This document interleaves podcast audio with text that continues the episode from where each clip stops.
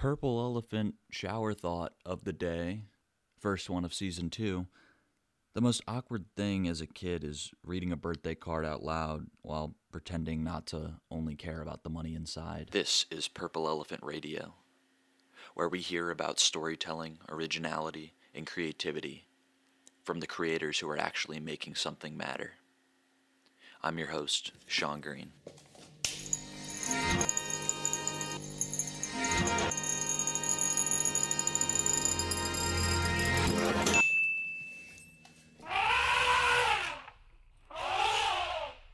Okay, today I'm starting off the new season with uh, a cousin and an amazing teacher.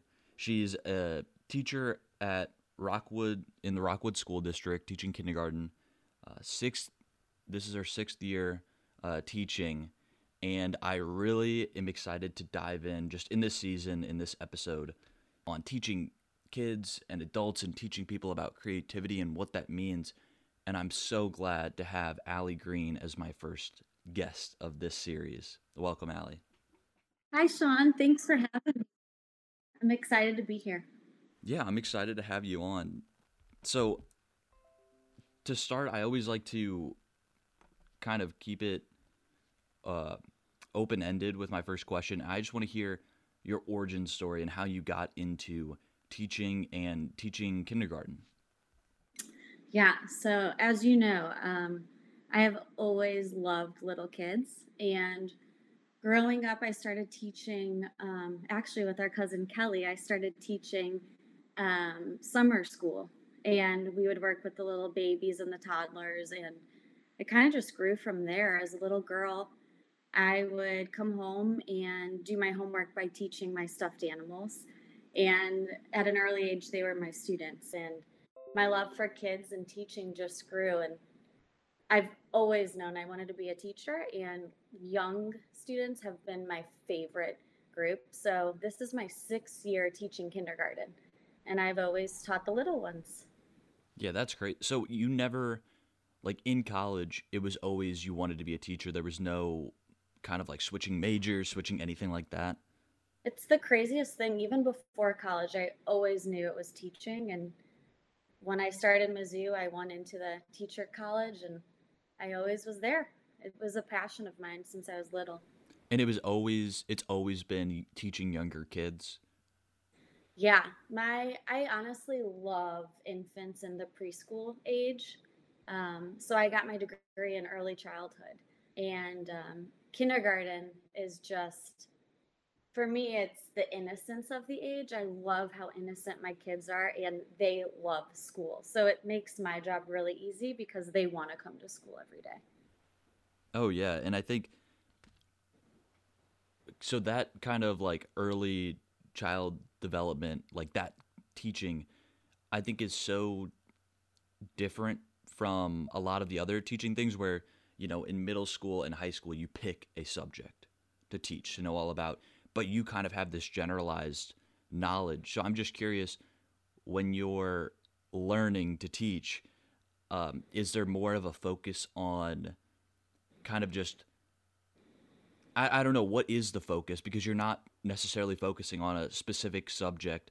Are you trying to like inspire something in the kids or just kind of keep them all under control? I mean what kind of stuff are you uh, learning to teach yeah, a lot of it for early childhood is the development. So, um, when these students start in, as infants at preschool, what are the different stages and where are they with their development? So, a lot of what I learned in college was step by step how they develop and the stepping stones to teach to.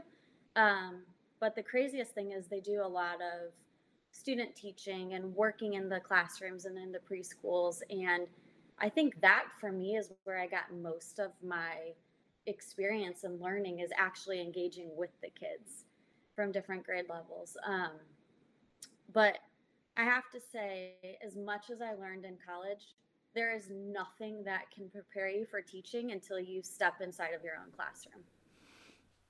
Yeah. So what what was that like? That first year of teaching, that first day. The nerves are out of control. It's so funny because I think back of when I was going to school and how nervous I was going to sleep the night before starting a new school year. And you don't know it then, but the teacher's just as nervous. You you get that list of your students and there's all these names and they mean nothing to you. And you read them and you're like, "Oh, I have to remember all these names." And by the end of the year, you'll never forget those names. And you hear the name and like I hear names all the time and it's a little spark in my brain. I just those students, those personalities, they just stick with you. Yeah, and I'm just curious who was your favorite teacher growing up? Like do you think you have been inspired by any teachers from your past? Absolutely. So I started kindergarten at a different, I went to McKelvey and then we moved for first grade. And so it was hard. I started at a school, I didn't know the kids. My school was kind of clicky. They had their friend groups and everything was all set. And then I came kind of came into that classroom. And so my first grade teacher, Mrs. Bateman, she made me feel so comfortable and she did such a good job kind of getting me into a classroom that was already a little family and friend group and making me feel comfortable and like I was part of that class and that school. With that, do you think that you kind of tried to make your classroom into a community where are, are you doing any let's say there's a shy kid or like something like that are you trying to do like these kind of community building exercises with the little kids? Absolutely. It's funny because when you're in school, you don't think about all of the community building and activities that you do. But once you're on the other side of it, most of my job revolves around that. And I tell my kids all the time Miss Green's job is to teach you about math and reading and social studies and science. But my biggest job of all, I tell them all the time one thing that you need the rest of your life is how to be kind, how to interact with other people. Um, we do a lot of social emotional learning because these kids they don't have the skills that they need when they're feeling angry or shy. Most of my job is teaching that. So it's kind of it is really interesting. Yeah, and I think that's so like it's weird hearing you say that because I mean, I don't really remember my kindergarten experience too much. Like I could tell you my teacher, I could tell you like what kind of what the classroom looked like, but I don't remember all the little things. And I would hope that we did it. I mean, I only did kindergarten half day, so I think it was different for me. But just I remember from kindergarten, like okay, I learned my sight words and mm-hmm. maybe a couple other things, but it really wasn't. I guess just for school in general, I never considered how the teacher might be focusing on stuff beyond just the curriculum. Um, but do you put like a lot of conscious effort into that? Would you say? Oh, absolutely. Yeah, definitely. Especially right now, it's it's challenging. Um, I'm actually teaching through Zoom. So my students, I have 14 kids, and we teach through Zoom. It's the full school day, but through a computer lens, and it's something that is so different.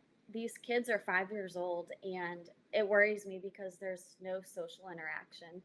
But they still need to learn those social skills and how to interact with other kids. And so, right now, it's really on my mind of how can I use a computer screen and get those skills of interacting. And so, it cracks me up. One thing I started this year is we do a, um, a boys and a girls play date. And so they they love it. It's basically show and tell, but they are little sponges. It cracks me up because they lead this whole play day. And so as I sit back and kind of facilitate and listen, I get a kick out of it because my students will call on a friend and they'll go to answer a question and say, Oh, I don't know. And the little kid will say, Oh, I can tell you need some more time to think. How about I call on another friend and then I'll come back to you? And it made me realize they just t- they they soak everything in and they listen to every word that I say and they start with those mannerisms and so I think to your point is that community building and that you know teaching those skills of being kind it starts with me and so I have to be really careful about everything that I say and how I phrase things because they listen. And a lot of what they do reflects what I do. So the patience of, you know, when a student doesn't know what to say or there's an issue that occurs, I really have to think in my head, how am I going to approach this in a way that they can use this as an example? Right. And I think just staying on Zoom in school, I think I have a good contrast having just done a full semester of Zoom classes in college. And I think hearing you say that, I almost wish I had those kids in my class because I, I have a lot of cla- I had a lot of classes that were discussion based.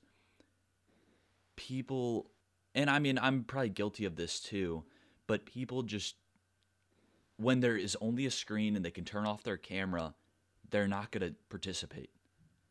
And I, I think I'm curious if, um, because this is such like the new generation of kindergarten kids if they're going to take that learning and just be highly social and highly considerate and kind of emotionally aware through Zoom and through um, online learning because I feel like that's something that my age group, the college kids, and even the high school kids never really learned. Mm-hmm. Yeah. Uh, yeah, just to put that into a, I guess, a question for you do you think like how do you think if you were in school now how and you so, didn't learn this like what would it be like for you? This whole thing is such a learning experience and it has been from the very beginning and i think i have to say out of my six years teaching this has been the most challenging year just because about every two weeks something changes and so it is all about that flexibility and i I understand where the students are coming from because I I still do professional development through Zoom and I am as guilty as you are. You know, when you hop on that meeting and everyone has their camera off, you're like, "Oh, okay. Okay, I'm going to turn my camera off and I'm just going to relax." And then so I think that is one thing I t- take into my teaching is that there has to be interaction. And if there is no interaction, there's no learning that's occurring because, like I said, when I sit in those Zoom meetings, if I'm not participating, I'm not learning and I'm I'm going to take a break. So, I think that has been the biggest challenge of that what point do I say, okay, we have to turn our voices off and listen to the lesson? as to what point or we're going to just keep going back and forth and engaging it's a hard balance because i truly believe that that interaction needs to be there for them to learn that information. So that's been something i've been kind of struggling with that balance and building community on zoom but also teaching my subject areas and getting in everything that i need to get in. Yeah and i'm that just made me think of kind of thinking back to my own uh, elementary school experience of this kind of hand raising uh, epidemic where you know I feel like I became conditioned to raise my hand, and it was no fault on anyone. I mean, it made sense for the teacher so that they could get their point across. But then I think when it carried over to uh, late later high school and college, I was just so uncomfortable with freely discussing. I kind of had to unlearn that skill, even though I don't think it's skill. But um, I'm curious because the Zoom is such a different format where it's everyone is kind of on the same playing field. Like it's not like kids are sitting down, you're standing up. Everyone kind of looks um, the same, same sized box on Zoom. Mm-hmm. Do you? So you do you? It sounds like you have time for like open discussions but then you also have time for okay everyone mute yourself and listen and then do you have like a, a system for if someone wanted to speak up it, and had a question yeah so it's so funny with zoom and the reactions i do have a lot of the virtual hand raising um, and a lot of kids if they agree with something they'll do thumbs up thumbs down or the heart emoji but it's really cool with the technology we have. Um, we actually do breakout rooms in kindergarten. So, you know, we'll start as a whole group discussion and we'll do a little sharing in the morning and storytelling, but then we can go out into breakout rooms so that they can have a small group of four kids and get that discussion going. Um, in kindergarten, it's a little bit challenging because even if they don't mean to, they can cut each other off. You know, if there's a pause in the connection. So we've gotten to a point now where they are so considerate and they know if someone's speaking that it's not their turn. But it it's just a different world. And from the beginning of the school year, I have to tell you, it was really, really hard. And at first, you know, the kids were unmuting themselves all the time and shouting out. And it was, we call it in kindergarten organized chaos. You know, you never knew what you were coming into. And it was a learning, learning time. Like we were on the same playing field and we started that first day and we adjusted every single day. And now here we are, winter break. And they are in such a routine and groove that I am so impressed that these five year olds can sit on a computer screen mm. all day and learn. It's it's truly amazing. Oh yeah. And I mean I can't even imagine the the chaos as you said like that might have happened even like even with the small amount of time per, to prepare like you know we had the summer we knew about this but still I can't even imagine how stressful that must have been but I do want to transition a little bit from the Zoom and just anything that I ask you, just take it under the window of your all your years of teaching, where it's not all pandemic uh, related, because I do think we'll find uh, some sense of normalcy later, and it's not always going to be on Zoom. And I know even some of the other classes are doing in person, but so I guess I, I want to know when it comes to your students and your now six years of new faces, do you notice patterns between who might be kind of the um, like artistically gifted, leadership oriented? Do you notice these patterns in the the kids at such a young age? Absolutely, it's it's there day one, and like I said, those little personal personalities come out. It takes a little bit of time. Those first two weeks, they're all really quiet and shy. And then you slowly start to see those personalities come out, and they're there at age five already. And my job is to build on those personalities and those skills. But like you said, I can I can vividly in my head see all the little faces of my kids that strive with anything arts and crafts related and all day long. Miss Green, are we going to do an art project? And th- that's what they need to learn. That is their platform. So I, as a teacher, I try to take all those personalities and where they all come from and what is best for them and, and take all of those things and kind of make a mixture of what works for everyone. Right. And I think uh, it's kind of funny because you said before that you've always wanted to be a teacher.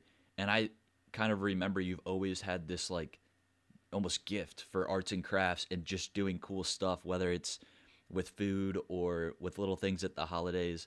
Um, so do you think that you kind of bring that to the, like you bring your own um, personality and tendencies, whether if you prefer arts and crafts or some other thing like discussions, like you kind of bring that to your classroom? Oh, yeah, definitely. We do a lot of hands on activities, and I kind of believe in that. I think, like I was saying before, they need to be engaging, and a big part of that is cutting and manipulating and using the things in front of them to learn the big picture. So I really do think that an art project is a way to kind of transform a big picture of a learning objective into something that makes sense to them and also brings that excitement to the classroom. They have oh, yeah. so much fun with that, as do I. Like, okay, so this is kind of a more general question, but when it comes to curriculum and what you're required to teach versus what you add on, is there how much of a difference is there? Is it you're sticking with the book, or oh, I found this new uh, arts and crafts opportunity that you know no one told me about, but I think it would be relevant to the lesson? Like, what kind of do you bring that um, the curriculum doesn't require you to? So it honestly kind of depends on administration. I'm really lucky because my principal feels like she hired the professionals and she feels like we are the ones that are supposed to be teaching the kids. So she gives us that permission. You do what you think is best for kids. So I feel really lucky where I have the curriculum in front of me and I use it as a guide. But if I read something and I think that's not going to work, I do, I take it into an art project or I replace it with something that I do think is going to work. But honestly, kindergarten is a big, it's really a sales job. Everything that I do, I'm trying to sell something. So even like reading lessons, um, a lot of times we'll start with a story and I'll tell them a story about something that happened at home, really dramatic, and they can't believe what happened. And they're asking all these questions and they want to know more. And so you're really building it up, and then you tie it with something that links to reading. And for example, right now we're we're doing reading and we use superpowers. So we talk about superheroes and how um, their powers, when there's kryptonite around, they their powers aren't as strong. And so when we read, we have kryptonite words that they try to make our powers not as strong, but we can make them stronger by using all these different skills. And they buy into that. And they're excited about reading. And they, Miss Green, Miss Green, I use my I used my super reading, my focus scopes, and I zoomed in, and they're so excited. And they have, I have my reading cape on, and it's working. I just figured out a kryptonite word. So it's it's kind of that imagination too. It's you know, sitting and reading alone is not as exciting as oh my goodness, you just got a super cape and you just got a super reading pointer and we're going to point to our words you know it's those mm-hmm. little things yeah I, i'm really glad you said something about storytelling because that's such a, a interesting thing and i think my teachers did that in elementary school and i had kind of forgotten about it until you said something. But i do and i like that you called it a, a sales job because that's such a great way of phrasing it. Do you think that it becomes less of a sales job as um, a teacher teaches older grades, do you think kind of kindergarten is like win them over with the sales and then it slowly is just like they buy in, or do you think it's always going to be a sales job? You know, that's a really good question. Um, I have to say, I have only taught kindergarten, and from my end, that excitement is what builds the excitement in the classroom.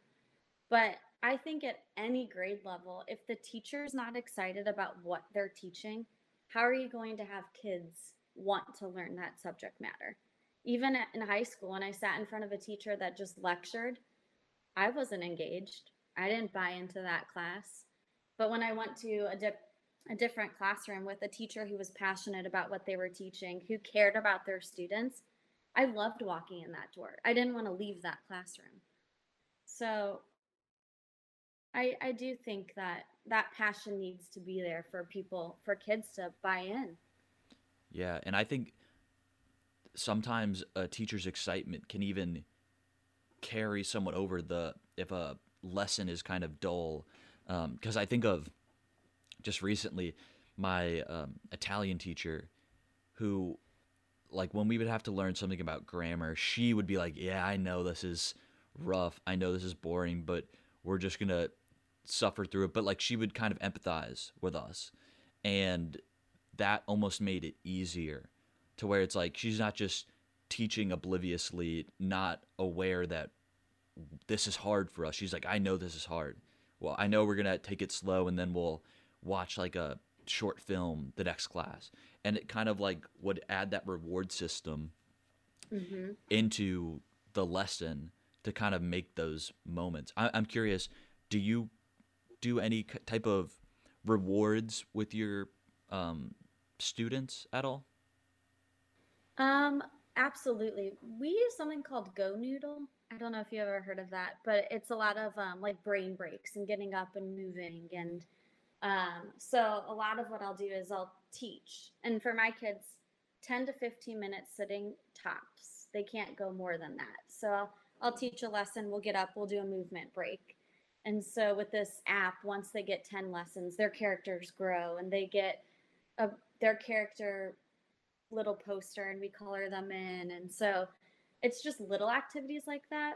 we do other things as far as compliments. If we get a compliment from a principal or walking nicely in the hallway, we'll kind of add them to our compliment jar. And then the mm-hmm. reward system with that is we'll have a PJ day or bring your favorite stuffed animal or we'll watch a show. They they love any type of reward. Not even a thing, just something as a class. I try to do more so of community building activity instead of items or material. Yeah. Yeah, I totally Yeah. remember the like uh, box tops and trying to get like pizza challenges or pajama days or you know donut party, whatever it might be. Um, yeah, th- I totally remember all those, and those And were such a fun thing. that's what sticks out, you know what I mean? When I think about elementary school, I see those pajama days or in my in kindergarten we hatched chicks. That's what I remember about kindergarten. So I think we have to have those fun incentives or those fun big projects that make them remember that experience or that year. I'm curious. It, uh, I know we said stop touching on Zoom stuff, but when it comes to gym, what do you, in recess? I mean, what kind of stuff do you do? Is it are you taking kind of motor breaks with them on the calls, or is it just like, all right, go outside, have your lunch, and then come back on the So call? The specialists actually still teach PE online. Really? Um, so they'll do a Zoom call and they'll do an activity. But as far as recess goes, they're kind of on their own with that. But it is pretty funny. I still teach in the classroom. And um, one time we were doing a math activity and it was involving counting and jumping jacks and standing up and dancing. And I'm standing up in my classroom, you know, looking like a crazy person doing jumping jacks and dancing in front of my computer screen. And the principal walks in. And I'm like, oh, wow, this is not as embarrassing when it's just me, but um, it's a little uncomfortable when someone's watching you do these same activities online. So I'm trying to keep it as much as possibly possible the same as what we do inside the real classroom so that they can have that full experience. And yeah, those brain breaks are crucial. So we do a quick lesson and then we stand up and we do Go Noodle together through the computer screen. And that buy-in, if I don't do it with them, they don't want to do it. So it's it's pretty important that the teacher wants to be there and is engaged with everything that the kids do throughout the day. And it it's it cracks me up because sometimes I'm like, "Oh, this day's going great. This was I just taught the best lesson. I think they're so into this." And then I see a little hand go up and I call on them and they're like, "Did you know that my dog's birthday was yesterday?" I'm like, "Oh, maybe that lesson didn't go as well as I thought." you still have those days where, you know, their little minds wander and you just do the best that you can. You try to relate. Right. Okay, so this is kind of a pretty open-ended question, but in your opinion, for from your experience, what are the top three myths of teaching? Hmm. That's a good one. Um, I think in society in general, I think teachers don't always have the best reputation. Um, especially right now with everything going on, I, I feel like a lot of people think that, you know, teachers are trying to get out of things and, you know, they want to they want to teach on the computer because they don't want to go to work and i think what people don't realize necessarily that teaching is not a job that you just walk away from. So even though my job hours are you know nine to four when four o'clock hits i just it's not like i just leave and the day's over. I don't think people realize that you know, I'll spend hours at school and go up to school on the weekends and um, you walk away and you have these little these little kids still on your mind. And if somebody at school said something or they're dealing with issues at home, you're dealing with them too. And so you can't just put that to the side where some jobs, you know, you go to work and you work all day and then you leave and you you have the the night to do what you want to do. I feel like when you walk away from your day of teaching, you're still constantly reflecting and you're still worrying about that little friend that had a hard day. It's not just a, a five day work week, it's constant. And I'm constantly thinking of ideas or I'm constantly on Pinterest or things are always on my mind and you always want to do more. So I I from our family especially, I we we don't have teachers and I kind of never knew what what teaching looked like. You know, I I was so excited and passionate, but it's truly a challenging job. And I don't think people really understand how much goes into it. And so I think that's a myth of sometimes the view that society has on teachers and the respect that we get. Oh yeah, and I think, um, yeah, from like an external point of view, it's like, oh, um, they don't. There's no school in the summer, and but it's like, I I love hearing you talk about that, where it's it's more than just the hours that it looks like you're working. Like it's to constantly think about it. And I think more than any other profession, maybe um, therapy or a therapist would be comparable, but just like thinking about your the kids or thinking about others even when you're not on the clock. And I do think that's I, I can see how that can be um, underappreciated. So if that's one, what's uh, number two? Let me think of this. Man, these are this is a good one. And you can think of it either when you were a, a student learning or when you were in college learning how to teach. So either or, because you did say nothing prepared you for that that first day. Yeah, I think that's that's another thing uh, that preparation. I feel like you can go to school, you can go to college and get your degree as a teacher, but that first classroom that you have nobody can prepare you for that. And so we do a lot of um, student teaching and all of those activities where you're in a classroom, but until you're in charge of that room yourself, you kind of you're learning as you go and you are trying to figure it out on your own. So I guess another myth is that sometimes college can prepare you for your your career and it gives you the background knowledge that you need, but I think like any career, once you're in that position on your own and by yourself, you have to figure out if you're going to sink or how to float. It's your responsibility to kind of learn from there. Um, and kind of on that end too. So my my un, my undergrad degree prepared me for that development of kind of how to teach. You know, that style of teaching and what you need to teach throughout the day. But um, in 2018, I got my degree as a reading specialist, and that right there kind of gave me that um, super focus on that reading and that development of the brain. So, um, kind of ironically enough, another myth is that even as an adult, as an adult teacher, for teaching for six years, that education never stops. And so, you know, people think that, oh, you know, a teacher's been teaching for 25 years. It must be easy for them now. It's not. It's always changing. The curriculum's changing. The style of teaching that's best for kids is always teaching. Being a teacher, your job is to learn. And your job is to figure out how kids learn. And so you can't just keep it the same way every year. I've been teaching for six years and every year is different. You know, mm-hmm. you have different kids, they have different styles of learning. You can't teach the same way every year and it be successful. Yeah. Okay, so just to summarize those um, three myths, it seems like myth one is that teachers don't work as much, so they're not, I don't know, they don't work as hard. That's myth number one.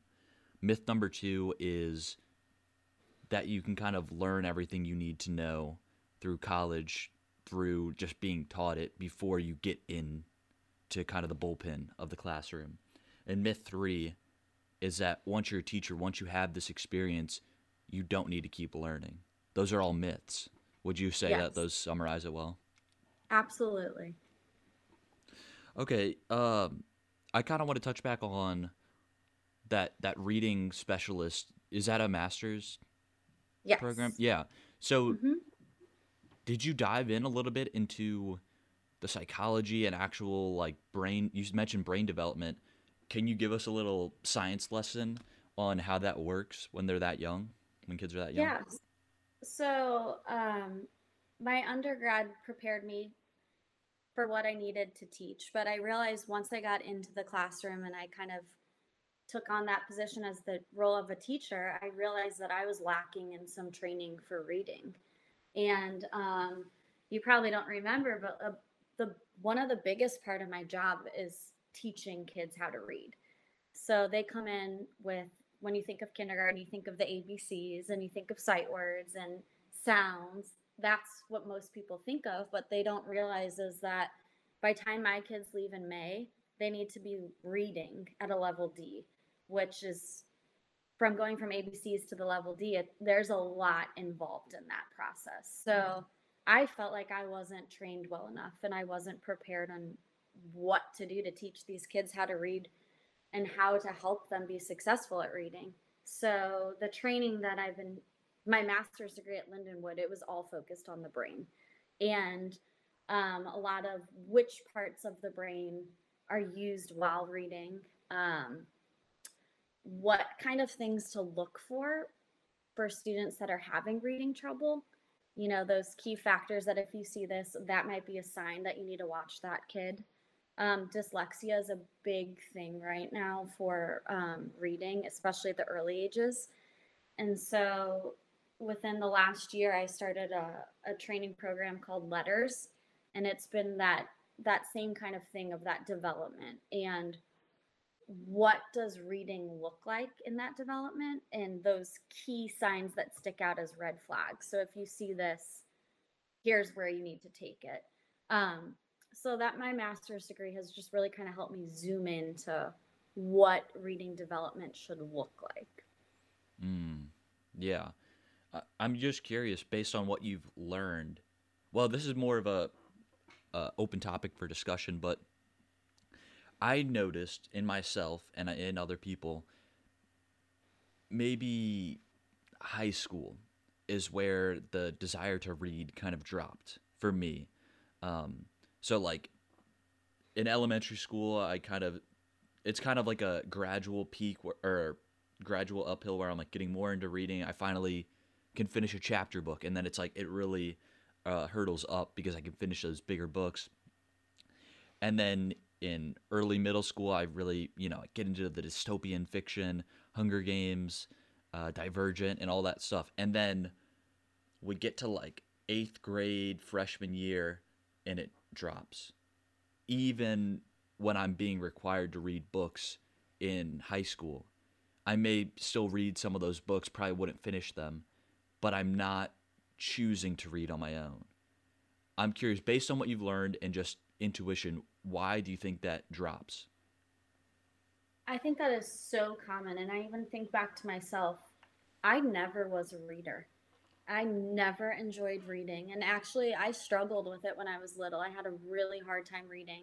And I think that's a big part of why I wanted to learn about the brain and reading is because I had such a hard time with it. Um, but yeah, it wasn't until a couple years ago, probably when I was 24 that I actually enjoyed reading. And now I love reading. And I think a big part of it is because I'm not expected to read.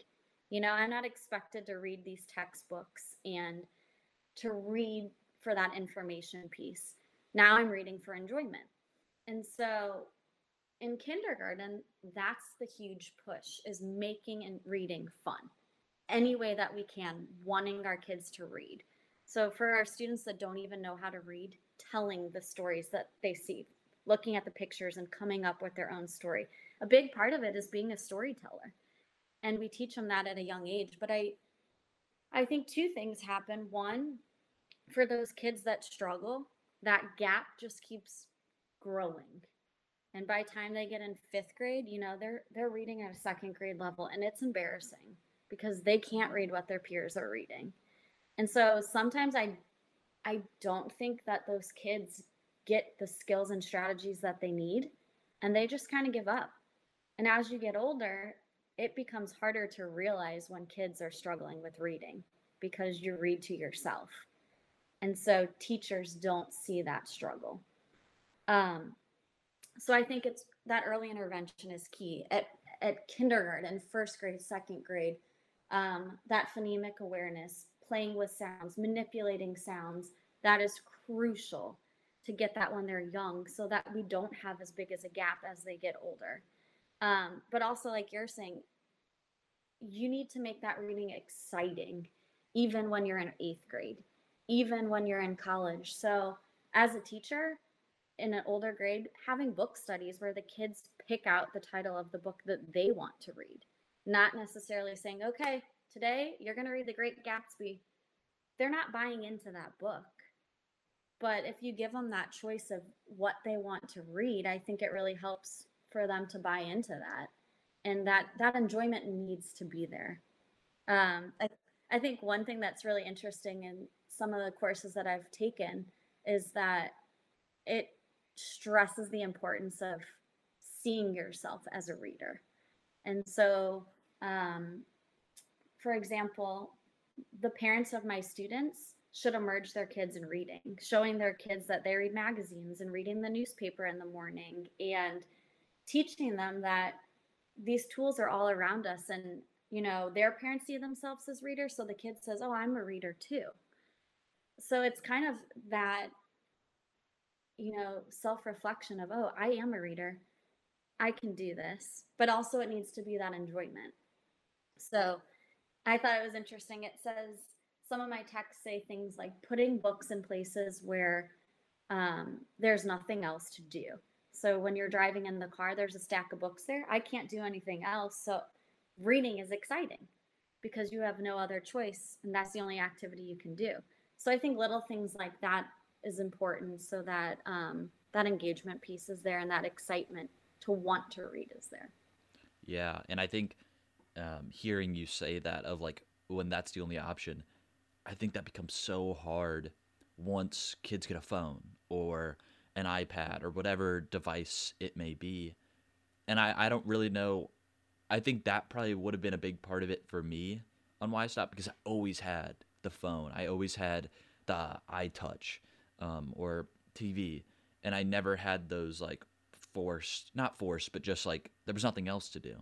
But I mm-hmm. loved the one thing I loved hearing you say is being forced to read versus choosing to read and choosing the identity of a reader because I think that's the shift that happened for me.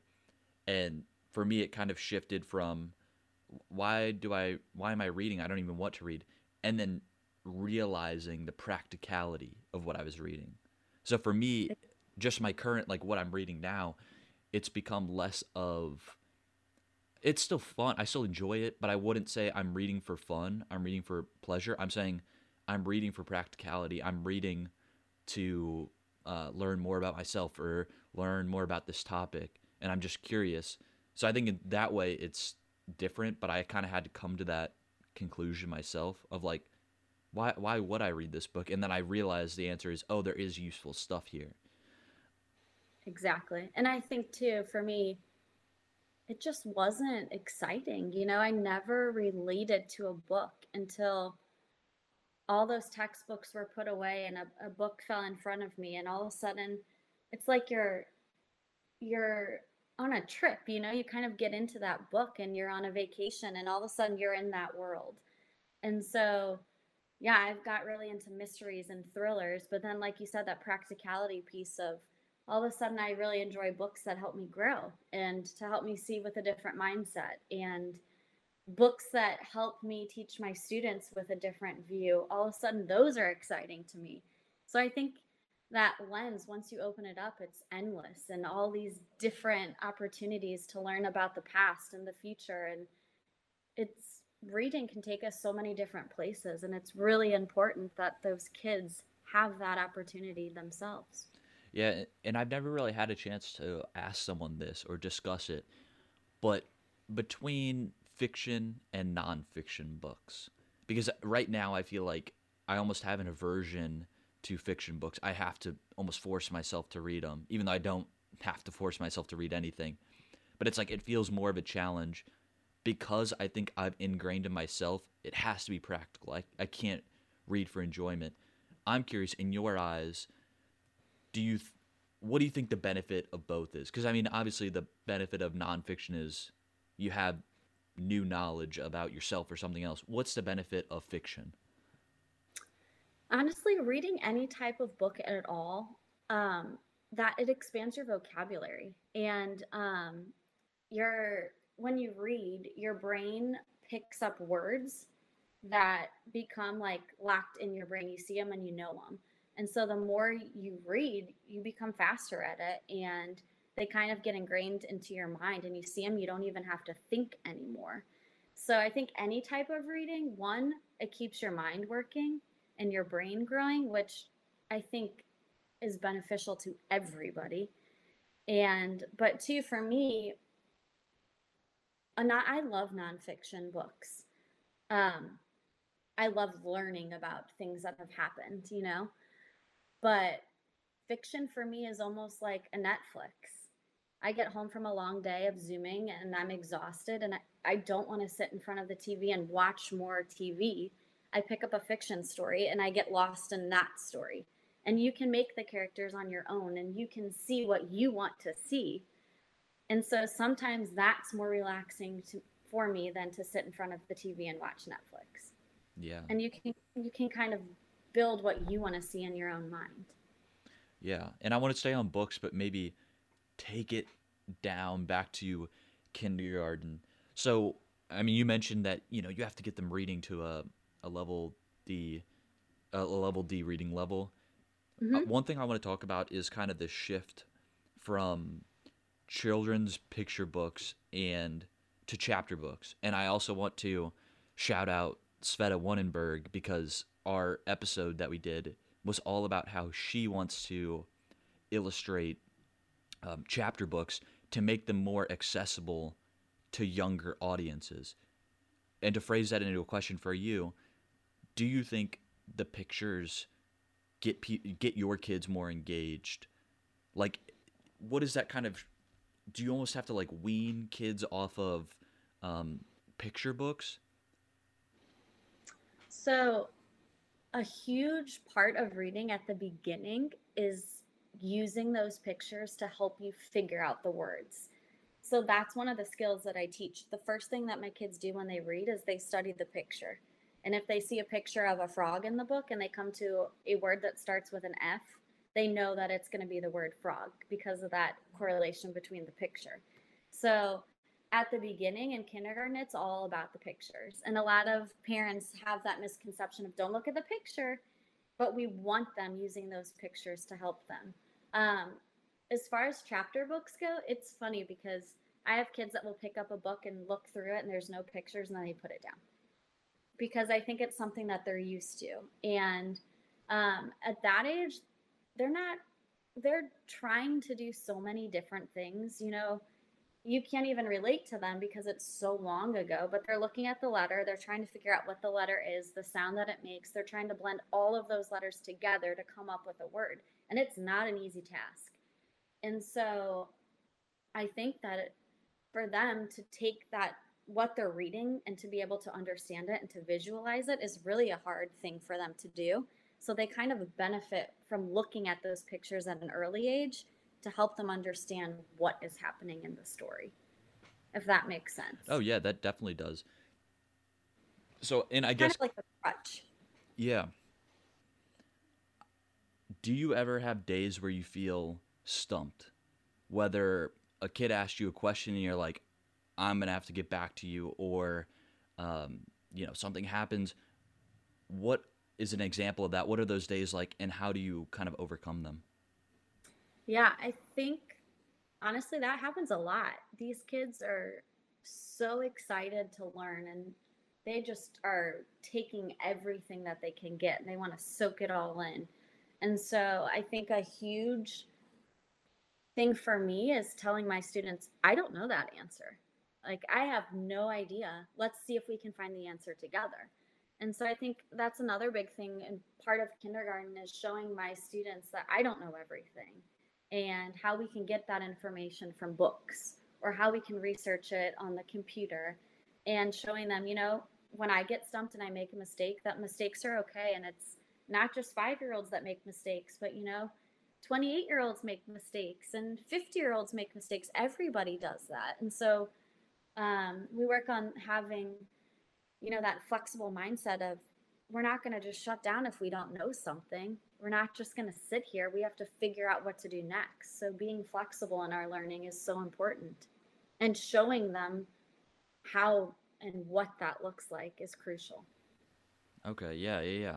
So you kind of, I, I like this of, well, first of all, being open and being like, okay, I don't know everything. I think that's a huge, huge thing to teach kids. And so you kind of do you integrate um, like Google stuff and you know it's okay to look it up? Because I feel like this is almost an old school mindset of you shouldn't use Google because um, like for this paper for this test or you shouldn't um, use a database. And it's like or um, what's a better example? If you're writing a, a paper in another language because I just had to do this it's uh, our teacher's okay with us using Google Translate because it still requires you to think it through because typing your whole thing into Google Translating, putting it out isn't going to be right. It's not going to sound normal and she'll be able to tell. She's like, mm-hmm. use it for sentences and then figure out, oh, this looks grammatically cor- incorrect based on what I've learned in the class. And it still requires you to think through everything, even using this unlimited tool of the internet so do you kind of teach that like it's okay to use the internet and lean on um, these different things, and you don't have to know it all in your head? Do you think that's kind of a new style of teaching? So my kids are so young that I wouldn't trust them to have Google in front of their fingertips. You know, my first year of teaching, I had an experience where I was trying to teach a student um, who did not speak English a, a simple word. And I looked it up on the site on Google, and the image that I was trying to show her was not what came up.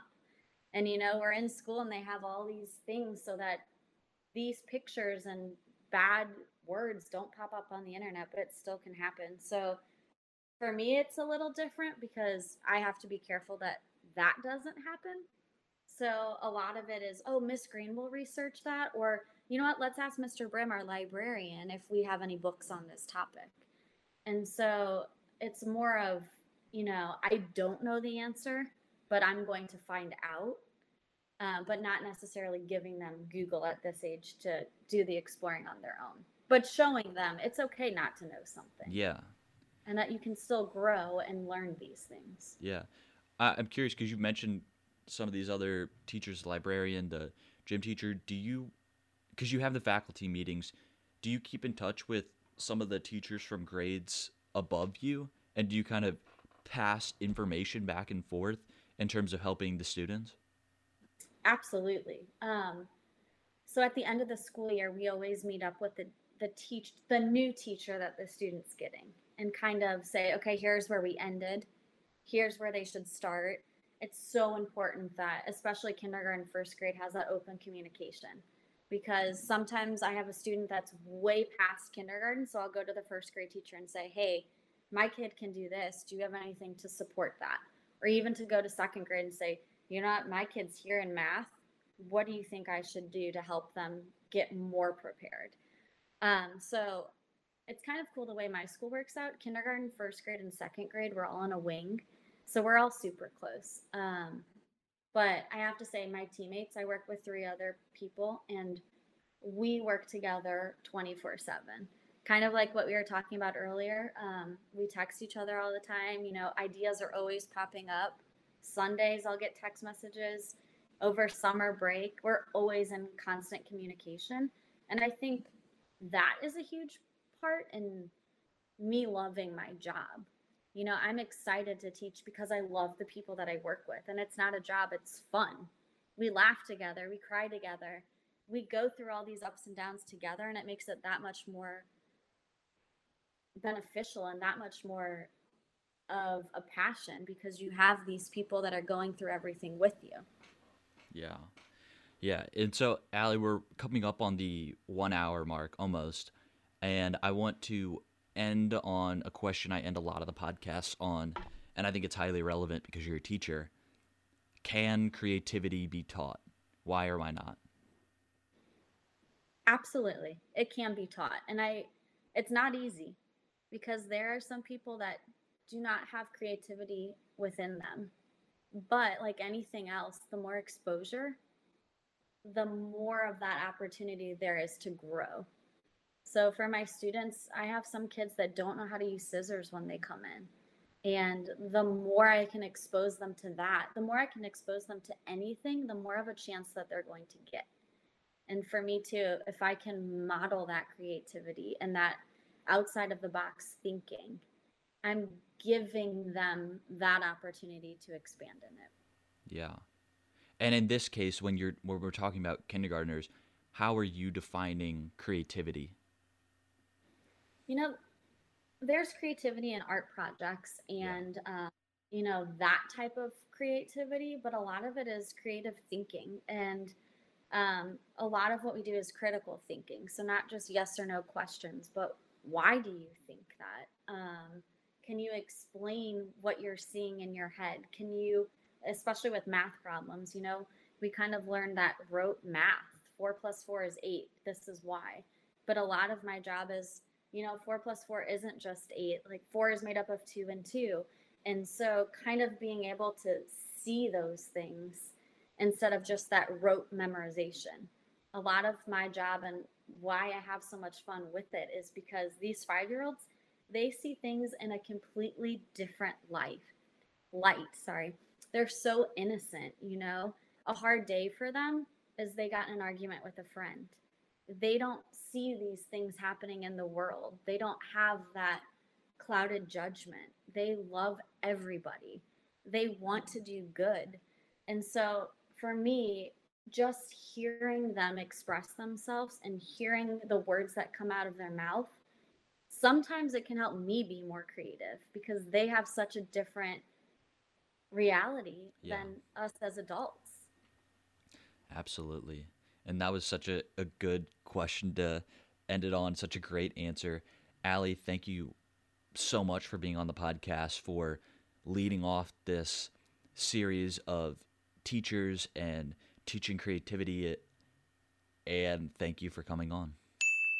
This has been Purple Elephant Radio. Don't forget to subscribe, and we'll see you next week.